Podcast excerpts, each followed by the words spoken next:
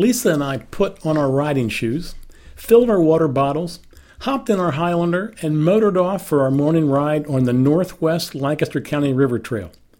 As we drove west toward the river, it's a nine mile drive, we noticed the fog.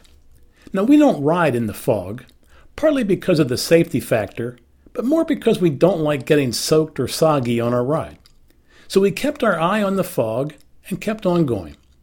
The fog seemed to be just ahead of us, always out there in front.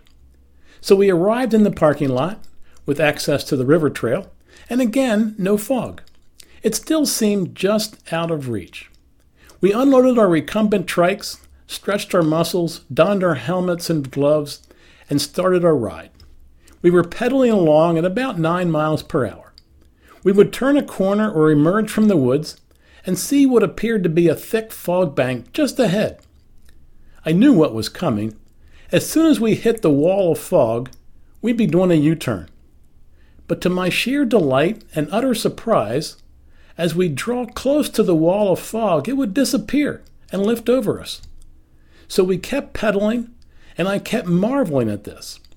I marveled at this image of forward moving faith, this image that pointed me to the ever faithful, forward moving steps of our forefathers. I thought about Abraham, who left his home, followed the lead of God, not knowing where he was going. His fog bank lifted little by little, step by step. I thought about Abraham as he faithfully followed God's guidance, lifting the knife over his son Isaac.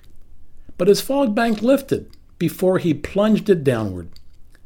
I thought about Joshua and his priests as they approached the Jordan River at flood stage.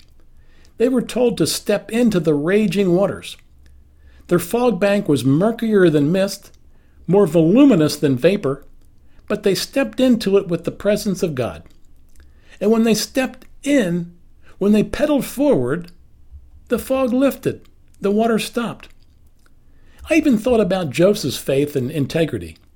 Joseph was always doing the right thing, always pedaling forward with integrity, even pedaling in place in Pharaoh's prison. But then the fog lifted, the sky cleared, and he was elevated to second in command. These were some of my thoughts as we pedaled toward fog banks before us. Then I thought, maybe these encouraging images came to mind because of my morning devotions. You see, my Bible reading this morning took me into Hebrews chapter 11, the faith chapter. So perhaps as an object lesson, I always need something concrete to cement things into my brain. God showed me these evaporating fog banks to seal His word in my heart. Friends, listen. I was encouraged today by images of faith from God's word, and I was encouraged by the always lifting fog banks before me.